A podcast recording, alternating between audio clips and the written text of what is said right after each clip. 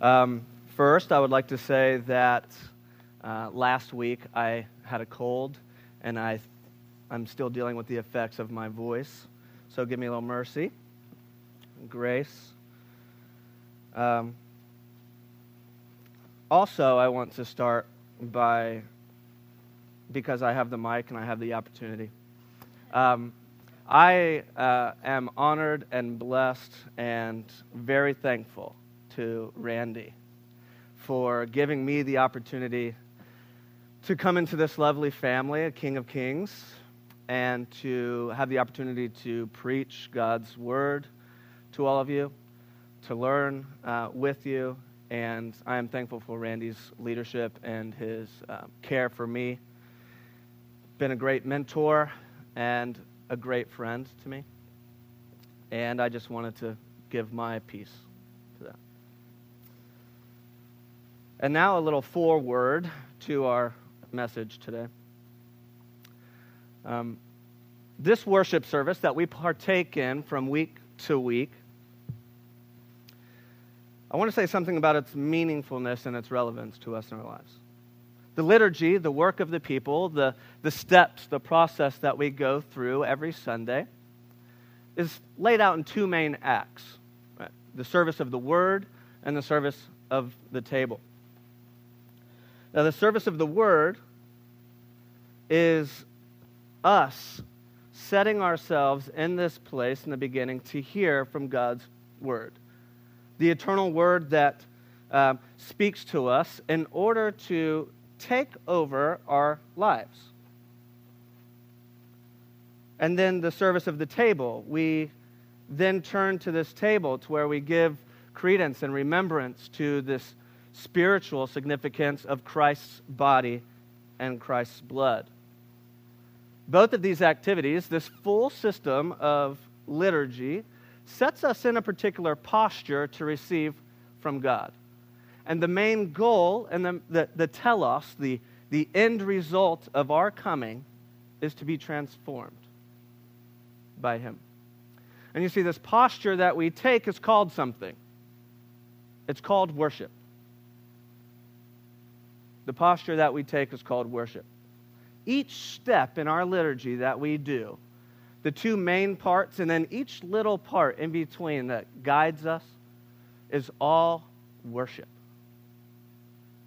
And like I said, that worship is that transformation of our souls, like Paul says in Romans 12. Worship is your spiritual work. And then right after that, he says, So be transformed by the renew- renewing of your mind. And so I just want to encourage us. Um, like Paul says, he, he says, sometimes I don't need to remind you of the love that you have for people.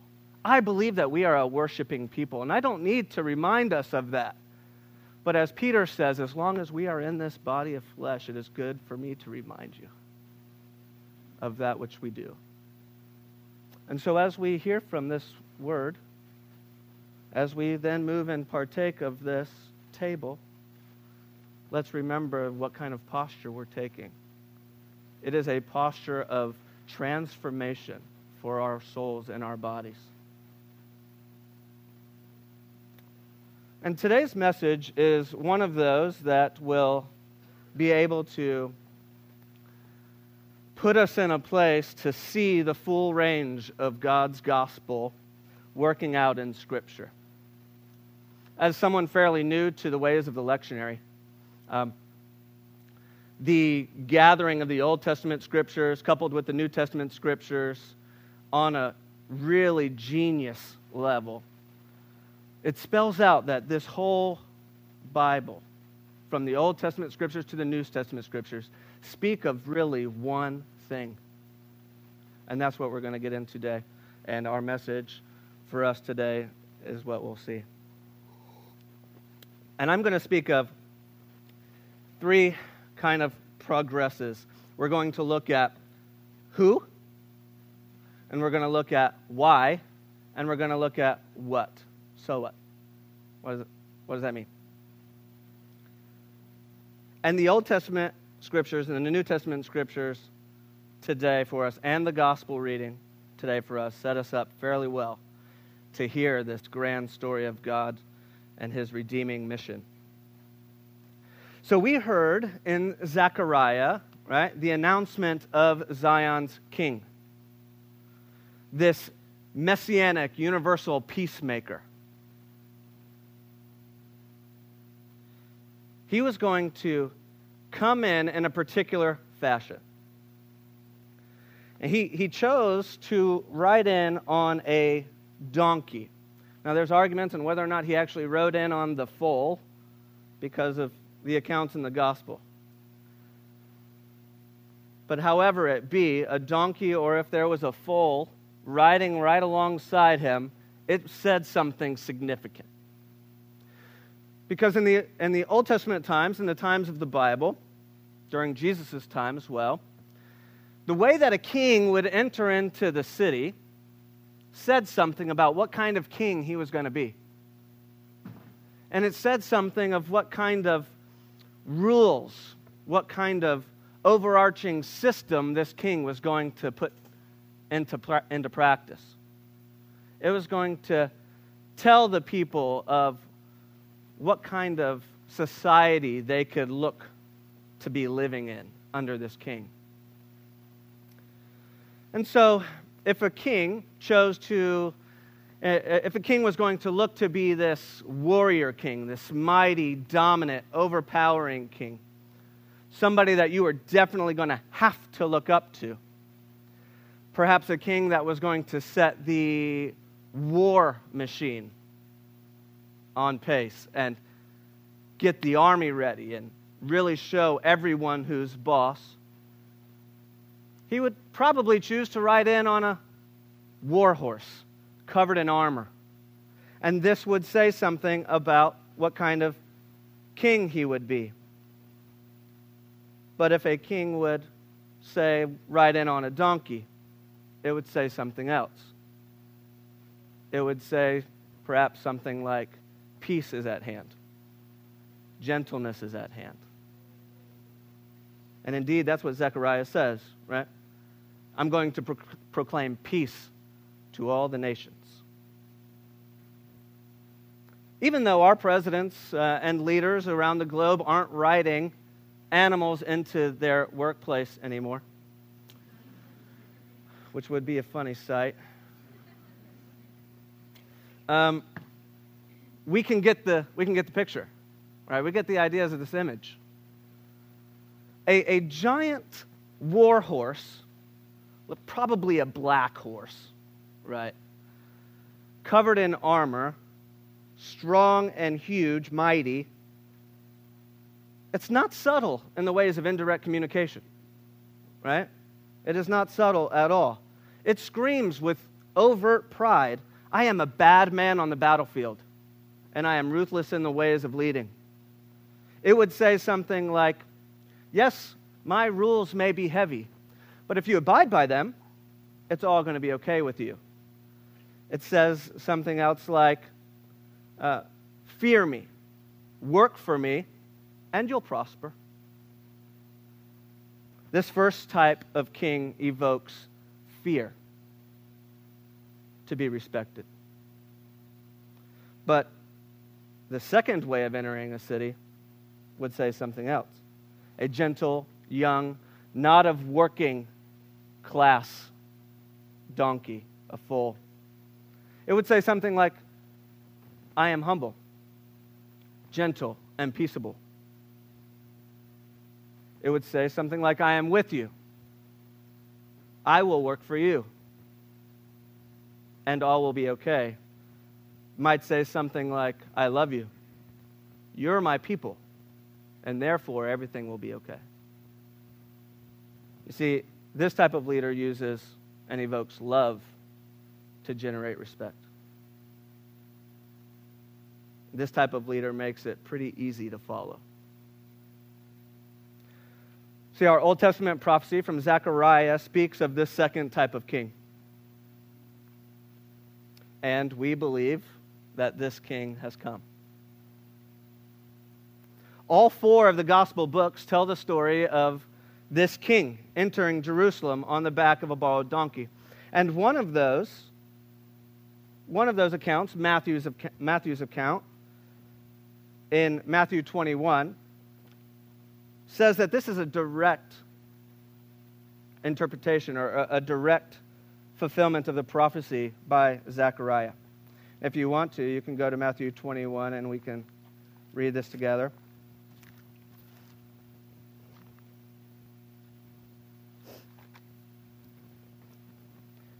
And it says, Now when they drew near to Jerusalem and came to Bethphage, to the Mount of Olives, then Jesus sent two disciples, saying to them, Go into the village in front of you, and immediately you will find a donkey tied uh, and a colt with her.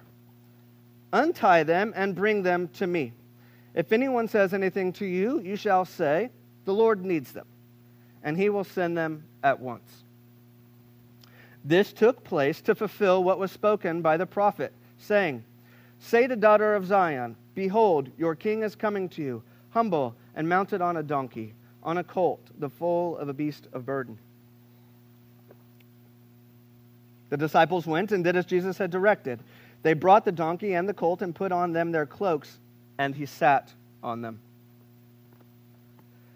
You see, the subject of today's story, the who of this first question we're asking, is Jesus. Jesus of Nazareth, the fulfillment of the prophecy of Zechariah. And whenever the gospel is preached, whenever the gospel is preached, today's message, next week's message, all of the messages that this Bible will speak of, there is one who. And that who is Jesus a scholar and theologian I like, he says that Jesus is not just a part of his own good news, he is the key factor. Gospel, Jesus, inseparable. But why is this significant for us? For all of humanity, why is it key for Jesus to come as king? And so now we get to progress to our Romans passage. Paul, throughout the letter of Romans, is articulating the theological and existential problem that we humans face. Paul faced it. And his solution to the problem is none other than the who that we just discovered Jesus. Jesus and his Holy Spirit and the work they accomplish on our behalf is the why of this. So if we go to Romans, where we were, Romans chapter 7, we're going to look at this again, and we're going to see why we needed a king. So I find it to be a law when I want to do right. Evil lies close at hand. For I delight in the law of God in my inner being, but I see in my members, in my body, another law waging war against the law of my mind and making me captive to the law of sin that dwells in my members. And Paul, in poetic fashion, screams out, Wretched man that I am, who will deliver me? You hear that? Who will deliver me? From this body of death. And then he says, Thanks be to God through Jesus Christ our Lord. You see, the problem Paul is pointing out in this first part of the section that we just read is the troublesome reality of two kings trying to claim allegiance over our body. Right before this part in Romans 7, he goes through this really weird statement I want to do good, but I can't do good. Every time that I try to do good, I find myself not doing good. But I want to do good, but I can't, and I, I'm just really confused. He gets confused like anybody does if there is two lords trying to dictate what they are going to do. Anybody had uh, at work two people who thought they were your boss? One was your real boss, but there's another one who's not your boss, but really wants to be your boss, and so he acts like your boss. And then you're like, oh my gosh, I, am confused. I don't know who's my boss. It's like that TV show, Who's the Boss? you know, it's confusing, and Paul's confused, and he has a passion for God's law in his mind, but his, his body doesn't seem to be doing what his mind wants to do. There is a problem of two kings. And so I, I, I, kind of emphasized law when I was reading that. And here's why because a law or laws are the arm and power of a king. A king creates laws so that when um, it, it's for society, right? It's to build and to protect and to do all these things, and laws are good, and Paul says that. But when a but when we are incapable of following the law, it becomes very injustice like to live under those rules, under those sets of laws. Because since the law belongs to the king, it is the king's prerogative and his right. It's actually the king's duty to punish you according to the law, to condemn you according to that law. But like I said, when when we're destined to fail and the king knows it, but yet he keeps that law intact, that's injustice. It's really injustice. So, Paul is pointing out that the law of sin is utterly horrible. And, and because we are automatically destined to death, because it is impossible for us to keep the law. And so, therefore, we are condemned. And this would cause any of us, right? But Paul screams out, Who will save me from this horrible situation? This body of death. I am destined to die. Who will save me from this? And that's the cue for us, right? We found our answer. The answer is Jesus. And he continues in chapter 8, and he says, Therefore, there is now no condemnation for those who are in Christ Jesus. For the law of the Spirit of life has set you free from the law of Spirit, from the law of sin and death. You see that? We are now no longer confused about our situation. We know who our rightful king is, the one who has set a law on us. But it's not a law of do good, do good, do good, do good. It's a law of grace.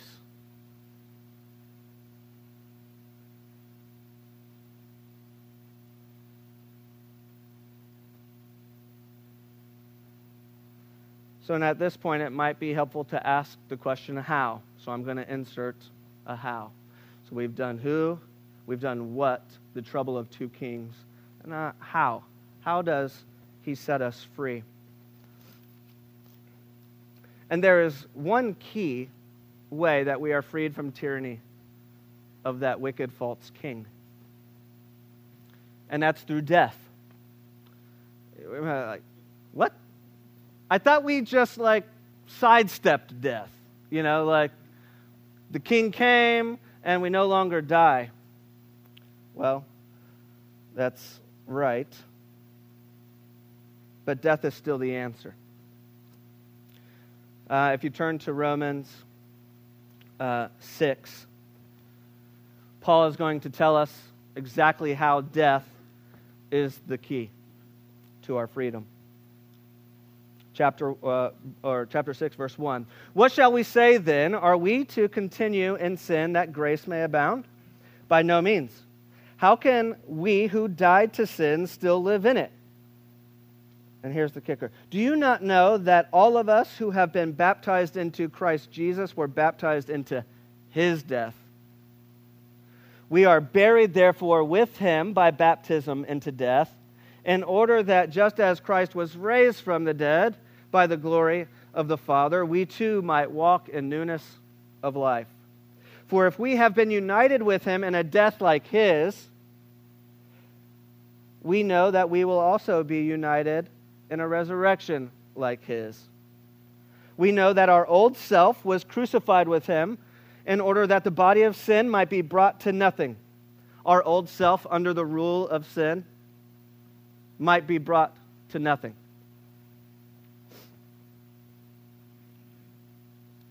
And so that we are no longer to be enslaved by sin. For one who has died has been set free from sin. Now, if we have died with Christ, we believe that we will also live with Christ. We know that Christ, being raised from the dead, will never die again. Death no longer has dominion over him. Dominion is a kingly term. Death no longer has a dominion over him. For death he died, he died to sin, once for all. But the life he lives, he lives to God. So you also must consider yourselves dead to sin and alive to Christ and Jesus. See, death is the answer. But it's not yours and mine death. It's Jesus' death. And through faith, we are placed in his death and then raised to new life so that we might live under the law of grace and not under the law of sin and death. Jesus has just become our King by breaking the power of death. Dominion no longer has hold. Paul continues in a very, very practical note in, in verse 12. Let not sin therefore reign. He is a bad king, and he actually has no power now. He only wants to bring you to death. Let not sin therefore reign in your mortal body to make you obey its passions. Do not present your members to sin as instruments for unrighteousness but present yourselves to God as those who have been brought from death over to life, and your members to God as instruments for righteousness. For sin will have no dominion over you. There's that dominion word again, right? You are no longer under the king, that fake, horrible, false king of sin. Since you are not under law, but what? Grace. So, this is describing a transfer of two main things. We are transferred in ownership. Hear Paul, he said, You are no longer slaves to that slave master, one who wants to bring you to death. We have a new slave master who is gentle and gives us life. And it also is describing a transfer of citizenship we are being transferred into a new kingdom, one where grace is the law of the land, one where forgiveness is the way that we operate and the way that we work.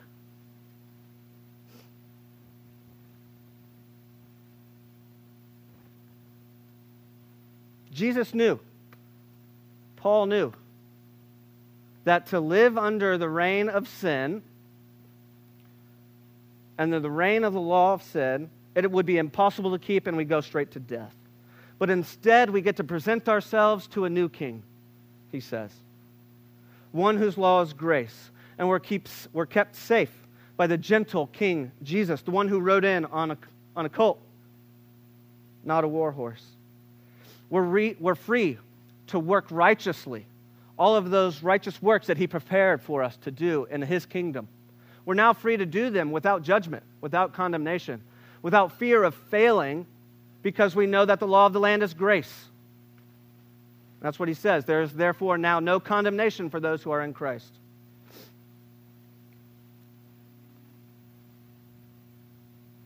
So these are the answers to who, why, and how. Why did we need a new king? Because we had this horrible slave owner, driver, bad king that only sent us straight to death. We are on our way to an eternal grave. But Jesus, the king who rode in on a gentle colt, has made it so that we can live in his kingdom, under his grace, not under law. And he died our death to make it possible to be united with him in baptism through faith. So what? So what? Our final question asks what? What does this mean for us? What does it mean for you and I to have a new king today? To be free from the tyranny of sin. Have you ever received an invitation? Any kind of invitation, but this invitation changed your life. Completely changed your life. Maybe you knew what was going to happen and you wanted to receive an invitation and you received it and your life has never been the same. Maybe you didn't know about it and it was a surprise to you. And you heard this invitation and you went and this thing, this event, this whatever it was, changed your life forever. Can you imagine an invitation like that? Matthew 11, 25, our gospel reading. So we're coming full circle, right? We had our Old Testament, we had our Romans, and now we're in our gospel. You can turn there, Matthew 11 again, if you want.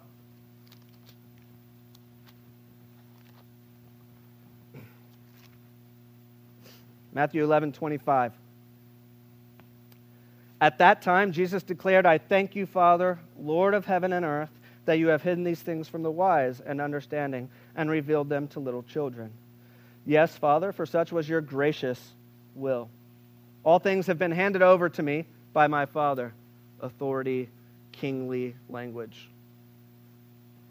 All things have been handed over to me by my Father, and no one knows the Son except the Father, and no one knows the Father except the Son, and anyone to whom the Son chooses to reveal him. Guess what? The, the Father is choosing to reveal him to you today. Okay. And then he says this the invitation that I was just having you imagine. Come to me, all who labor and are heavy laden and I will give you rest. Take my yoke upon you and learn from me, for I am gentle and lowly at heart.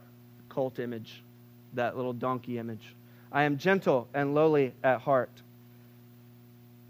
I will give you rest. You will find rest for your souls. For my yoke is easy and my burden is light. Jesus tells us that it was his Father's gracious will that brought him to earth to become king over all things. It was his gracious will that he provided King Jesus to free us from the double minded desire for God and for sin. He knows that it was constantly hounding men. Sin is constantly hounding men and women. It's beating them up, it's torturing their souls. Paul screamed out. His soul was being tortured. He knows that all of these people, all of us, you and I, are tired of this double minded back and forthness, this confusing problem of having two bosses. He knows that we need rest. And this is the invitation to us. He invites us, you and me, He invites us to live under His rule of grace and not under law. His easy and light yoke. In this context, a yoke uh, is the overarching way of life. The yoke of sin and death is tiresome. Why else would we need rest? We're constantly striving. Sin tells us that we have to prove ourselves. Sin tells us to focus inward, to say, Am I good enough? Am I? Am I? Am I? What am I wanting? What do I need? What can I get for myself? How do I provide for myself? All those things are focused inward, and it's tiresome.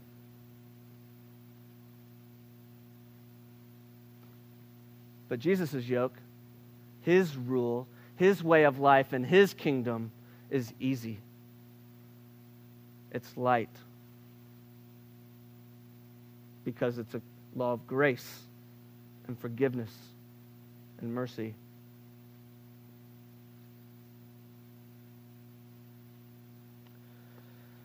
Yes, in his kingdom, we no longer strive for acceptance. We don't need to prove ourselves. We do not need to lie to protect ourselves.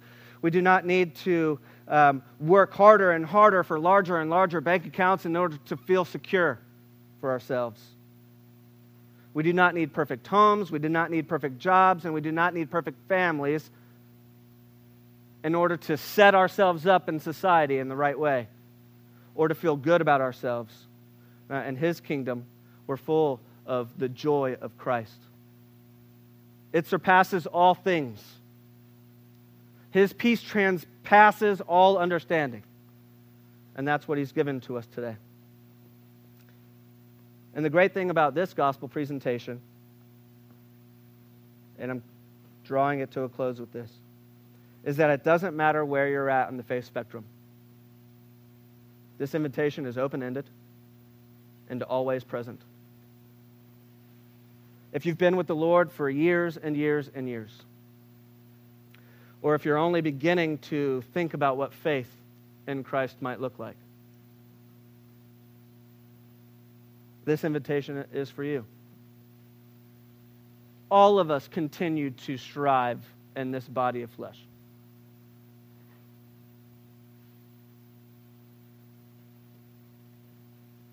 And we all grow weary at times. And this is the invitation for all of us. Do you struggle to keep up with law keeping?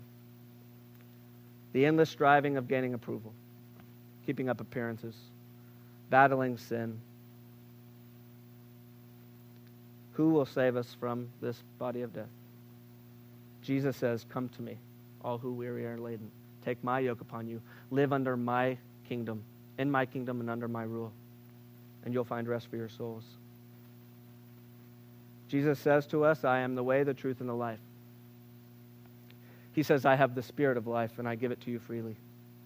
He says that that spirit that I give to you freely will lead you into all truth. And then he says, I will give you rest for your souls. Will you accept this invitation? In the name of the Father, Son, and Holy Spirit. Amen.